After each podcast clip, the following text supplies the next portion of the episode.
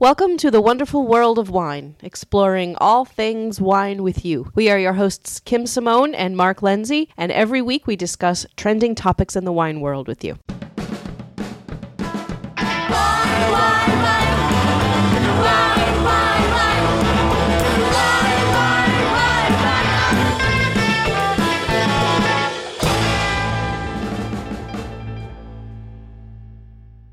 Hello and welcome to the wonderful world of wine. We are your hosts, Mark and Kim, and every week we bring you news from the wine world and trending topics that we think will be of interest to you. And we love to see what is chatted about all over the internet, and we love to Google different topics in wine. So recently, Mark, what do you what do you think has been uh, some interesting things that you've happened upon in your searches? You know me with my apps and I do. web things. So I I found an app called the Podcast Alarm app where you can put it on your phone and you can wake up to your favorite podcast. so I figured, you know, if people want to wake up to us, they download the Podcast Alarm uh, app and uh, put the wonderful world of wine on to wake you up every day. There you go. If you want us to be your morning alarm, See? Something new. something definitely new. What about you, Kim? What did you Google this So? I was Googling some wine tasting terms. So I've been trying to put together uh, just some new ideas for ways uh, to describe certain wines and the textures that you might experience in certain wines, and specifically dealing with uh, how we describe the acidity in wine and how we describe tannins in wine. Because sometimes those terms are a little uh, intimidating or a little too technical for people, and we want something that's a little bit more appealing to people's ears and perceptions of wine. So I went to a whole bunch of different wine websites and looked at different ways that people describe those terms in wine. And it was actually a lot of fun. Now, we always say that when we say acidity, it scares people. So I'm sure some of the descriptors you saw for that were even worse. There are, there right? are some that, yeah, that can be a little less positive than I would like. So, you know, terms like aggressive or there actually there were a lot more for uh, for words for tannins that I think were a little bit more off-putting for people. So give me one that you might have learned for acid that is a good So, uh, interestingly, one that very rarely occurs to me, but that I've been using a lot more lately is citrusy. Even though citrus flavors usually go hand in hand with higher acid wines, and we we use words like tart and zippy and zesty and things like that, but it had never really occurred to me to use citrusy as a an acid term because I consider citrus to be a flavor and not so much a texture. But that one was really sort of made me go, ah, that's that's actually a really great term to describe something like New Zealand Sauvignon Blanc to describe it as having citrusy acidity. yeah, so more of a bright thing than a yeah, fruit thing. like Yeah, that's a, good- like a good point. lemonade kind of a, of a So feel. that's a good one. yeah.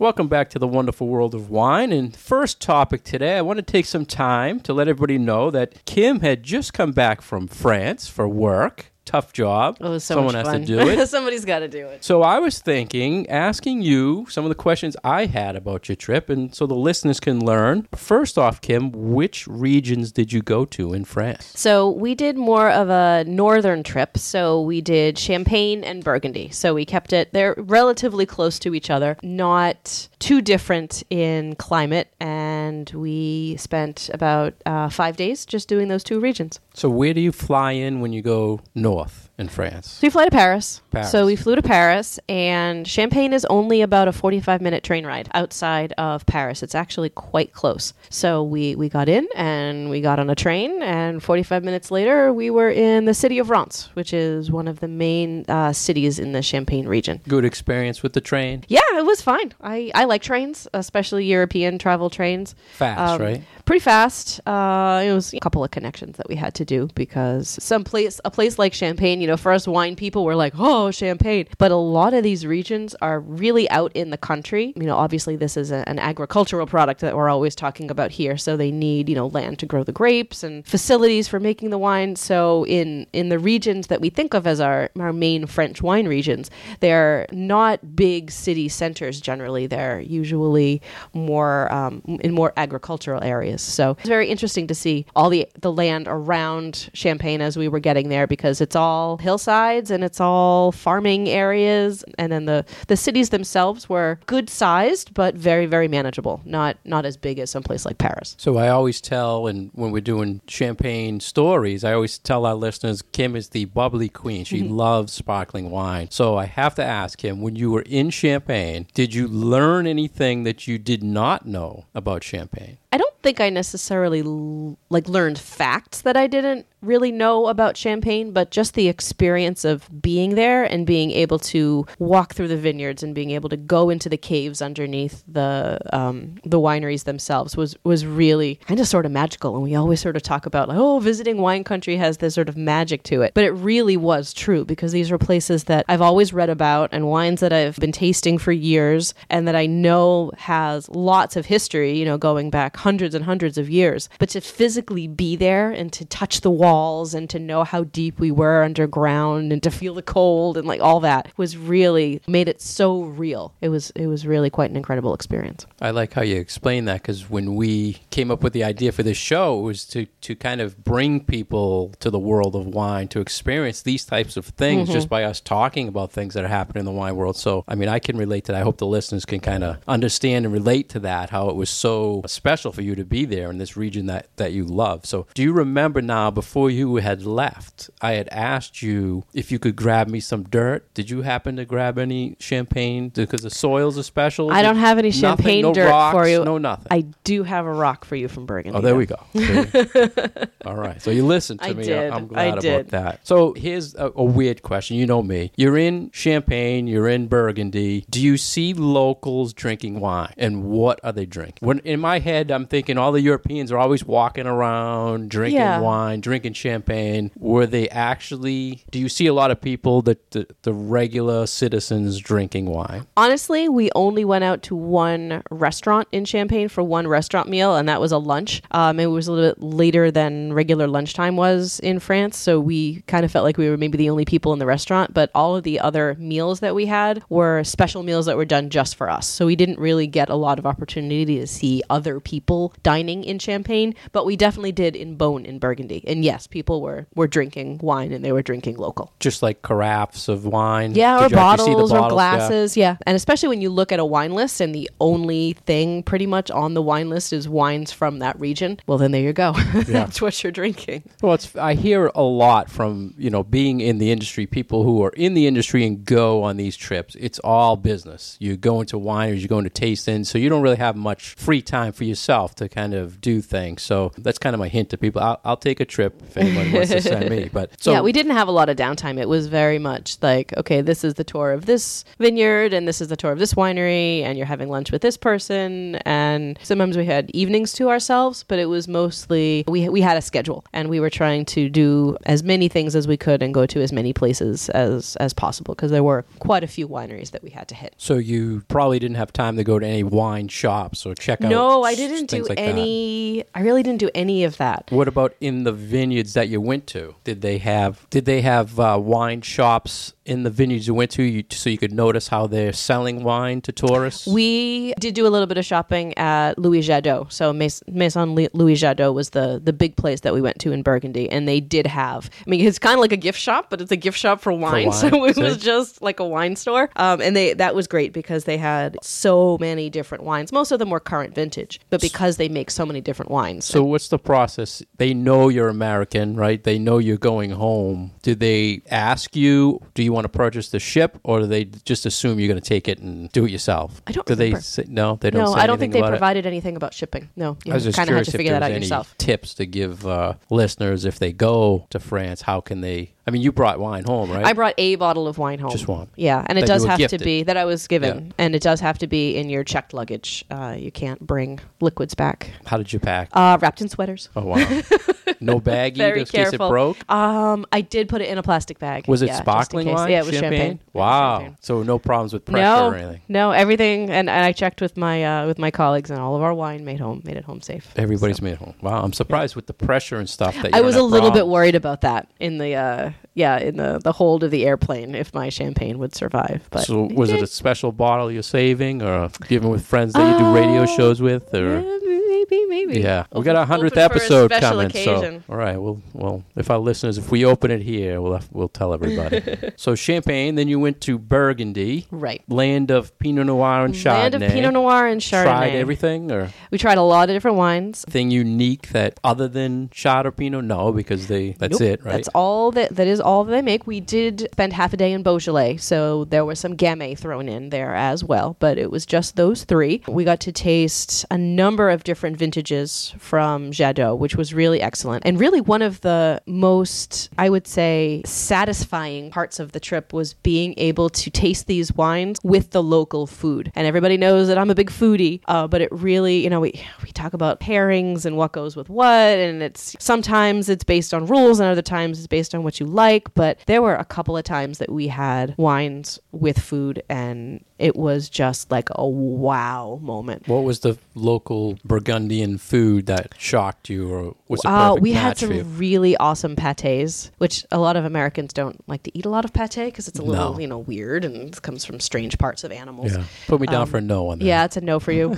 but there was one pate that we had with a glass of Pouilly-Fuissé that was just like I had to just stop and be like, "This is the best combination I have had all week." So explain t- to our listeners, Kim, when when we say a perfect food match, you you sip the wine, you you take Eat a bite of the food, sip and the then wine, what happens? And then, like, so you have the wine first on its own, and it's good. And then you have a bite of the food, and then you have the sip of the wine again, and that wine has just been transformed by either a textural element in the food, which I think in this case it was both the flavors and the textures because it's, it's a little creamy and a little funky and a little meaty. And then you drink the wine, and the wine just opens up with fruit and just long flavors and refreshingness. And hmm. oh my gosh, it was just just amazing. See, we always try to explain that when we do food and wine pairing classes, and what is the perfect pairing, and the way you described it. So I hope people. It's yeah, when the wine makes the food better, and when the food makes the wine better. And And, I noticed- individually, they're both good, but then when you have them together, it's so much more. Did you take? I noticed you you took pictures of like famous landmarks. Yeah. Burgundy. Did you take pictures of all your meals? I like, did take a lot of food pictures. Yes, um, there was this one thing that we had that was avocados and lobster when we were in Champagne. That was oh my gosh, so good. Oh, that's interesting. Avocados, Yeah, huh? Where do they? Where do you think they get? I don't know, but we had a lot of avocado.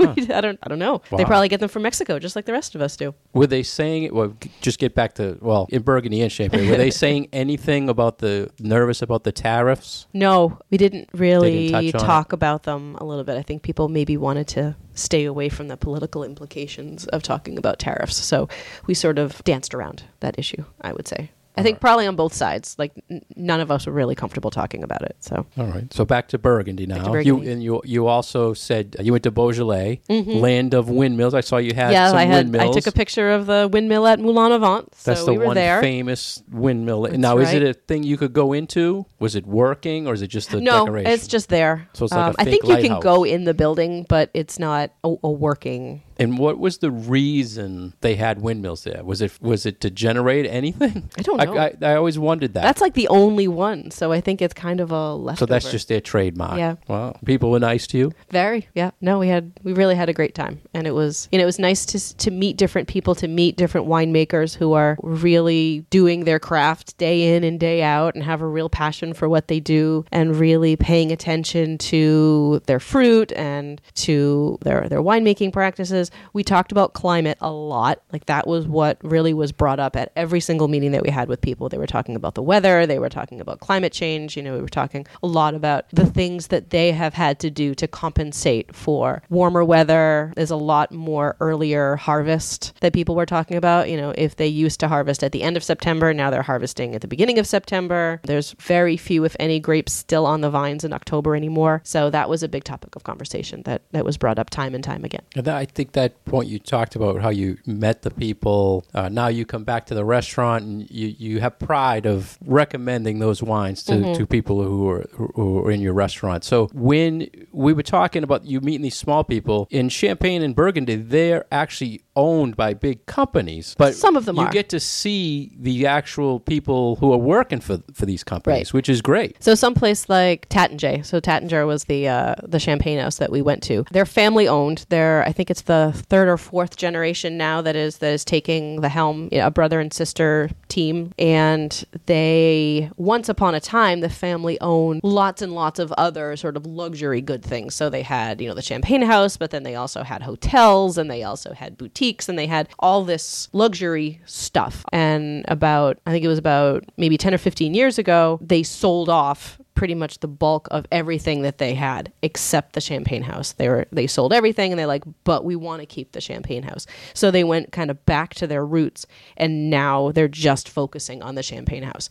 So they're a very well-known name and a well-known brand but they're still family owned it's not like they're owned by one of these big conglomerates and you know they're the family are doing the business and you know they still have all these acres of vines and champagne and they still have these grower relationships with with a lot of these other grape growers. So it's really nice to to see that and to meet those people and now to kind of have those personal relationships. So very cool. Did you find that the champagne producers or growers they pretty much stay in the Champagne region, but compared to like Jadot, he has properties all over Burgundy, correct? So do you find the Champagne people just stay pretty much in like in one particular region? village. I mean, they stay in their in that region, but they might have vineyards in a bunch of different areas within Champagne. And I think But that that's very very common. But still champagne. yes, still champagne.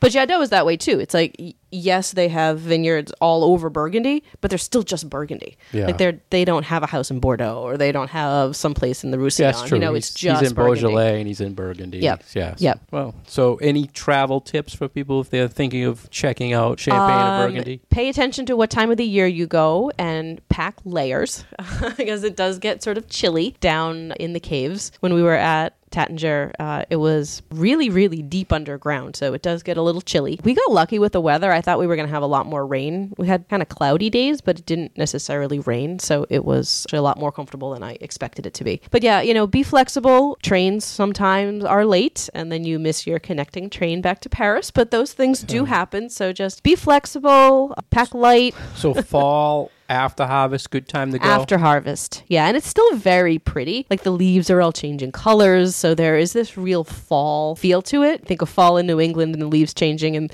you know what? Fall in Burgundy looks exactly the same because all the grapevine leaves have turned sort of orange and red and brown, and so you you kind of get this this real autumnal sort of look to it. So that's but it's it's. They- great after after the harvest They already harvested. So when did they prune? They the leaves. They're doing it there. now. So So the, the so a lot of the leaves are still started. On there. What they're doing right now is ripping up older vineyards. So sometimes you get to the point where a vineyard maybe is a little too old to really be producing the amount of fruit that you want it to produce. So they will tear up that vineyard. They'll pull out the roots, pull out the vines, and then leave the field uh, not doing anything for two or three years. So there was a fair bit of that, and then they will burn the roots uh, in the vineyards, and then you know scatter all the other stuff uh, around. So nothing kind of goes to waste, and it's all done right there. That's great. Sound like a great trip. I Yeah, it think was really cool. listeners who've never been to a, a winer or a vineyard to actually see what's going in your bottle and meet the people. It's it's very You special. see them all in the barrels, and there's a very particular smell to a wine room, uh, and you really feel like you have this more personal connection to that wine in your bottle. And I'm assuming you, you didn't ask me to go because I don't have a passport. Maybe that's why you didn't ask me, right? You don't have a passport? No, You need I to would get if you yourself a asked me, passport. but I probably you know next time. Next time.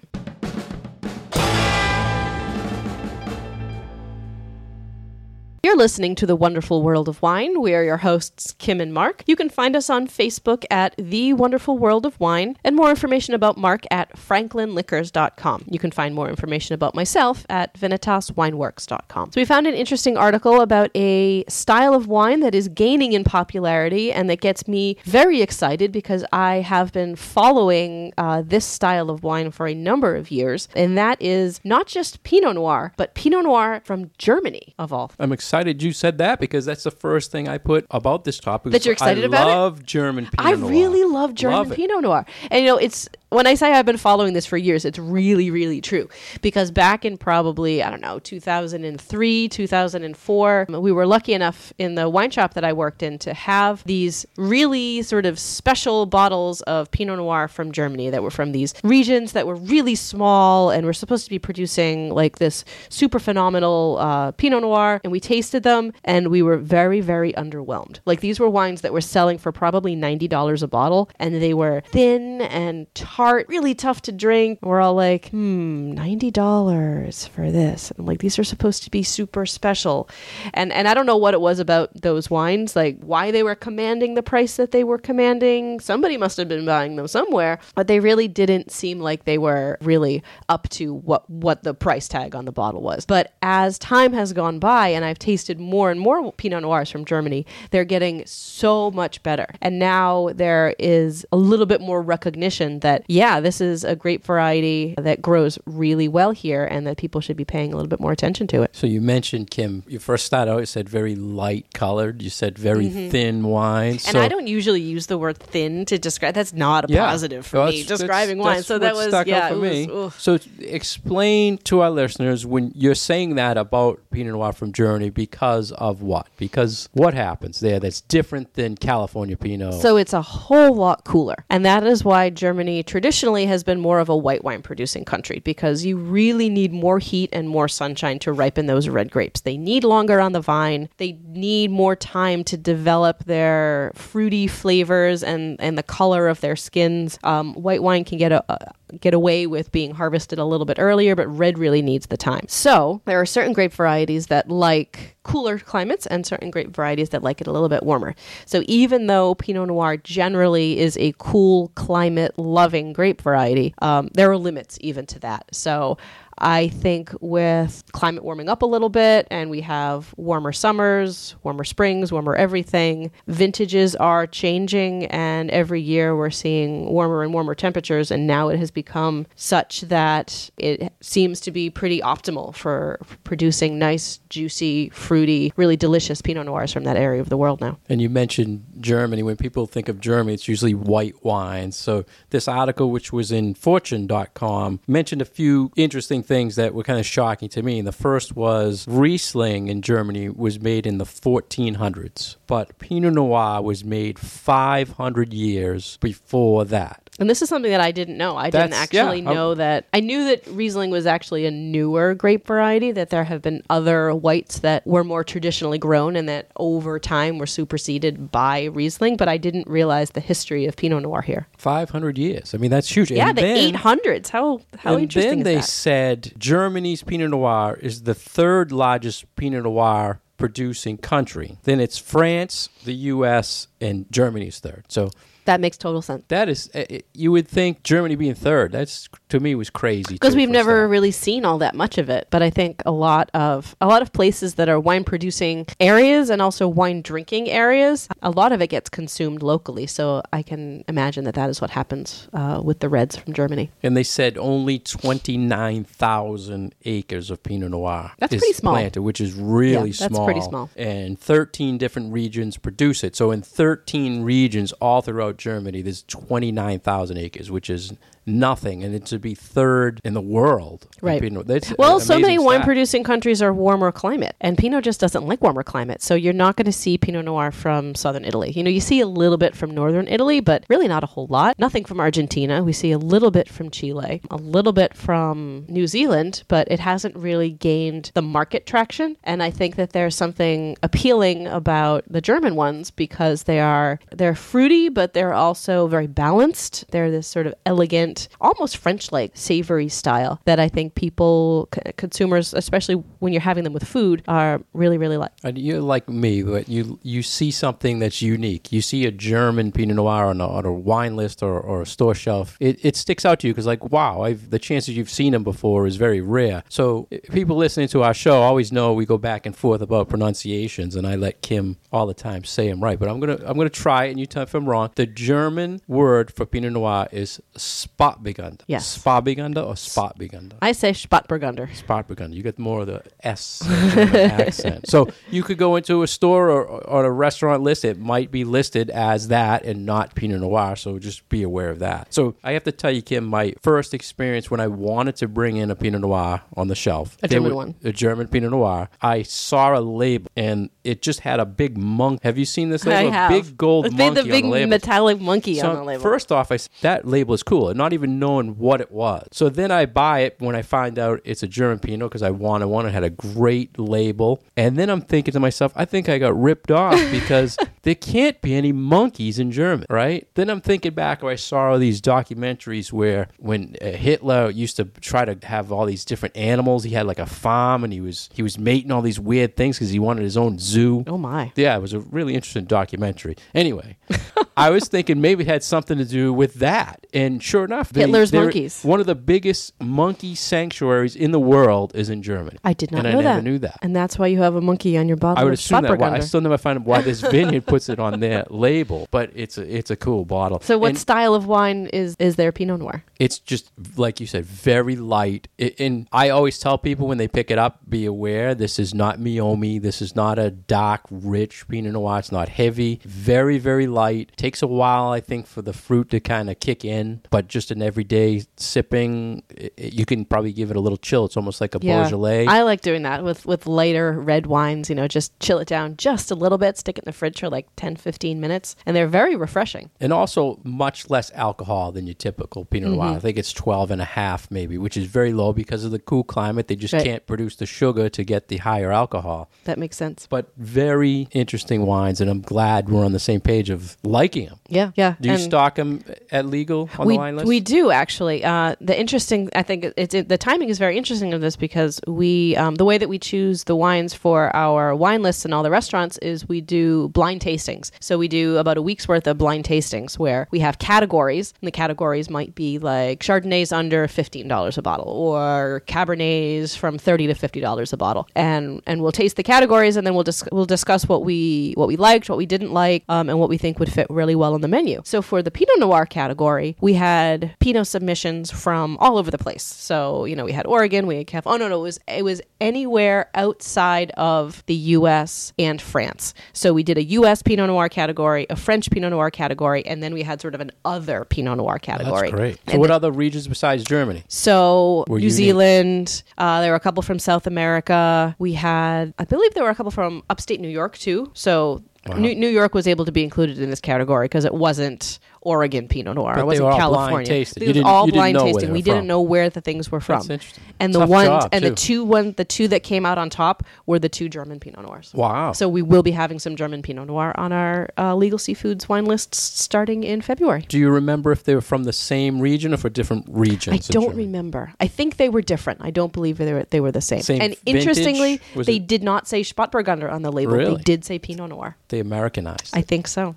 But we didn't look at the label before we tasted them and really liked them. But Will- we were pretty astounded that the two top ones were both from Germany. from a restaurant marketing point, will you put Spot the next to it? You're just going to say Pinot We Noir. do we do our wine list by grape variety, Yeah. so it would be in the Pinot Noir category anyway. So I don't think we would put Spatburgunder. Do you remember on if the they label. were screw cap or cork? Because the ones I've seen have mostly I think screw they're cap. screw cap. Yeah. I think they were screw cap. But Interesting. they were delicious. And here I am thinking you're doing some work at work. you're just tasting way more wines than I'm- me now. I'm hey, so that is jealous. work. Way more wines than me.